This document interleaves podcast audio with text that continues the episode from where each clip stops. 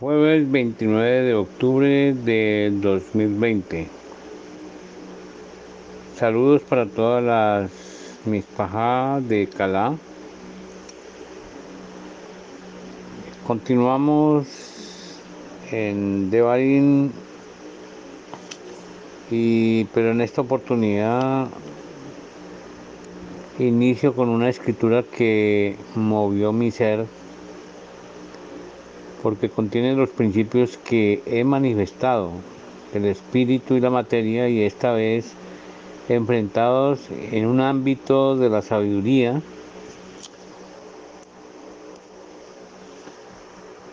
Esta escritura está dada por Pablo a los Corintios y que dice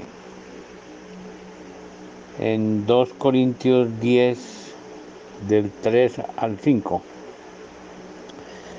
Pues aunque andamos en la carne, no militamos según la carne, porque las armas de nuestra milicia no son carnales, sino poderosas en el Elohim para destrucción de fortalezas, derribando argumentos y toda altivez que se levanta contra el conocimiento del Supremo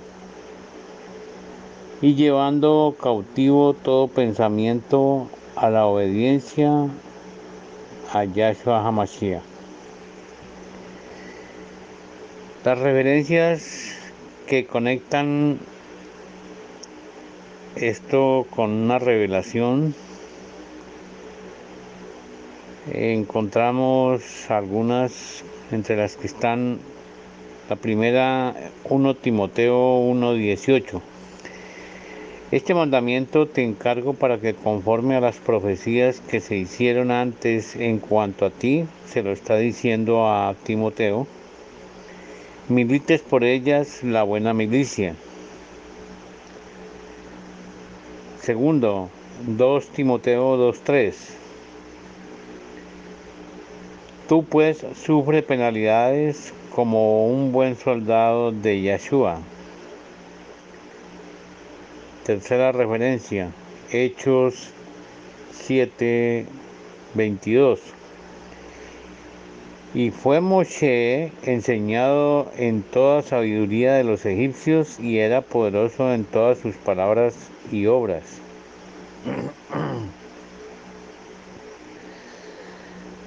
Cuarta, 1 Corintios 2, 4, 5. Y ni mi palabra ni mi predicación fue con palabras persuasivas de humana sabiduría, lo resalto, sino como demostración del poder del Espíritu. Quinta, Isaías 2, del 2 al 4. Lo que vio Isaías, hijo de Amós, acerca de Judá y de Jerusalén, acontecerá en lo postrero de los tiempos, y ya empezaron esos tiempos, que será confirmado el monte de la casa de Yahweh como cabeza de los montes y será exaltado sobre los collados y los montes y correrán a él todas las naciones y vendrán muchos pueblos y dirán, venid subamos a la casa del fin de Jacob y nos enseñarán sus caminos.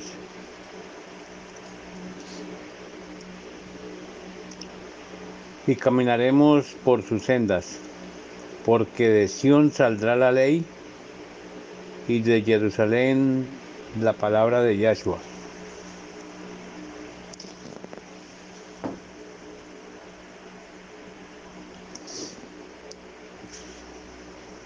En el 2.5 continúa, venid a la casa de Jacob y caminemos a la luz de Yahshua. En el sexto, ciertamente tú has dejado tu pueblo, la casa de Jacob, porque están llenos de costumbres traídas del oriente y de agoreros como los filisteos, y pactan con hijos de extranjeros Esto es la sabiduría humana. Nosotros hemos visto pactar a algunas personalidades de Israel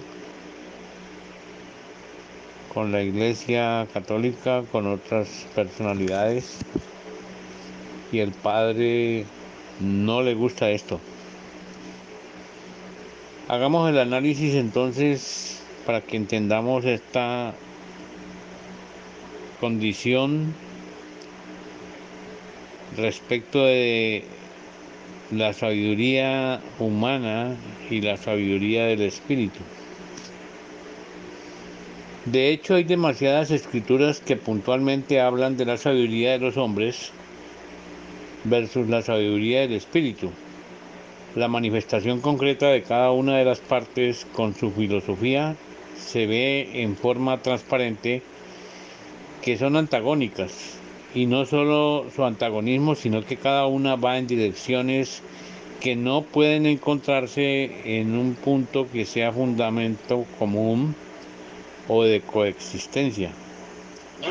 La sabiduría humana no puede entender la sabiduría del espíritu y vamos a, mirar un poquito por qué. La sabiduría humana que contempla fundamentos de la materia materialistas permite un rango lineal con un punto cero en la mitad y que va de lo negativo a lo positivo y cualquier sesgo que se introduzca allí confunde su filosofía porque se sale de los verdaderos fundamentos. Y aún viendo lo positivo a partir de un punto cero, sostiene el conocimiento de la materia. En su contexto científico se puede ver. Y que de cualquier manera beneficia a la humanidad. Pero veamos también que desde el punto cero y con sentido opuesto contradice, conduce a elementos totalmente contradictorios con el otro lado que está en la misma línea. Esto hace que en un caso dado puedan ser equilibrados y sostienen y soportan una sabiduría humana que es absolutamente limitada en sus apreciaciones no me cabe en este pequeño espacio definir ejemplos que nos manifestarían la verdad de estas afirmaciones, las cuales de hecho no son mías, y están en el panorama mundial. Tan solo hago algunas preguntas. Veamos por qué existe en el contexto del mundo la guerra. Esto no tiene razón de ser. ¿Por qué no hay paz? ¿Por qué del aborto? ¿Por qué de la maldad? ¿Por qué no se guarda la ley del eterno? La sabiduría humana impide concientizarse de estas cosas. Estas cinco preguntas caben en el contexto de la sabiduría humana. Y hay más pero ante la faz de, de esa sabiduría existe una sensibilidad que está definida como de argumentos cruzados, puesto que al mal le llaman bien y al bien le llaman mal. Y esto está escrito desde el principio de la humanidad. Veamos la sabiduría del Espíritu. Aunque lo diré en términos muy específicos, quiero sacar de esa dimensión el contexto religioso para que nadie sea, se ofenda. Y la pregunta es, ¿podremos hacerlo? ¿Podremos entenderlo desde un aspecto completamente distinto? apartándonos de lo religioso y haciendo un análisis como se hizo con la contraparte de la sabiduría humana, vemos que la sabiduría del espíritu se manifiesta en una sola dimensión universal. Y así como la sabiduría humana es lineal, la sabiduría del espíritu es tridimensional Y esto solo para el entendimiento humano, porque abarca mucho más que eso, pero es lo que podemos visualizar y al menos explicar. El mundo del espíritu donde se mueven entidades que nuestros sentidos físicos no perciben, tienen secciones bien definidas en las tres coordenadas del espacio o dimensión universal. Pero existen reglas de comportamiento que de transgredirse afectan la armonía y cohesión del universo. La única forma de entender estas cosas en este momento está siendo estudiada por la ciencia mediante la física cuántica. Un hombre para poder cruzar la barrera que separa los dos fundamentos, el de la sabiduría humana hacia la espiritual, tiene dos caminos igualmente factibles. Es decir, vamos a verlo como dos puertas. Una puerta que es la que conduce al bien y la segunda conduce al mal. Son absolutamente definidos, no son cruzados. O eres guerrero de la luz o eres guerrero de la oscuridad. No existe una puerta para indecisos, para medias tintas, para tibios, tanto con sabiduría humana como espiritual. El mismo Yahshua lo dijo, si eres tibio te vomitaré. Pido perdón si hay o he podido con alguna palabra herir alguna susceptibilidad, no ha sido este mi propósito, sino entender y establecer una claridad en el campo donde juegan esas dos fuerzas oponentes. No obstante, se puede, como dijo Pablo a los Corintios, habitar en la carne, pero militar en el espíritu, entendiendo claro lo que significa cada uno. Al César lo que es de César y al Elohim lo que le pertenece solamente a él. ¿Qué es ser guerrero de la luz? Una persona muy consciente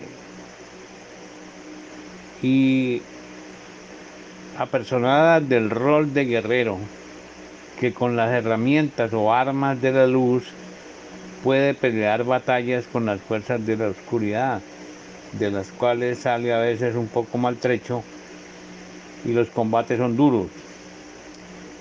Solo nos ayuda la emuná y el amor al Creador. Esto desarrolla en el guerrero poderes inexplicables que son asistidos por Yahshua Hamashiach, nuestro Maestro y Comandante Supremo. Hasta que hayamos sido transformados, sufriremos los efectos de un combate. A estas instancias se llega con fuerzas espirituales de fortaleza y de poder actuar con la propiedad necesaria. La paracha habla de la ley, los diez mandamientos, los diez mandatos. Para nosotros la ketubá o contrato matrimonial y con el ajuste adecuado Mashiach saldrá, como está escrito en la escritura de Corintios, de Sión saldrá la palabra, saldrá la ley y de Jerusalén saldrá la palabra, palabra de él mismo. Así lo dice Isaías. Bendiciones. Amén y amén.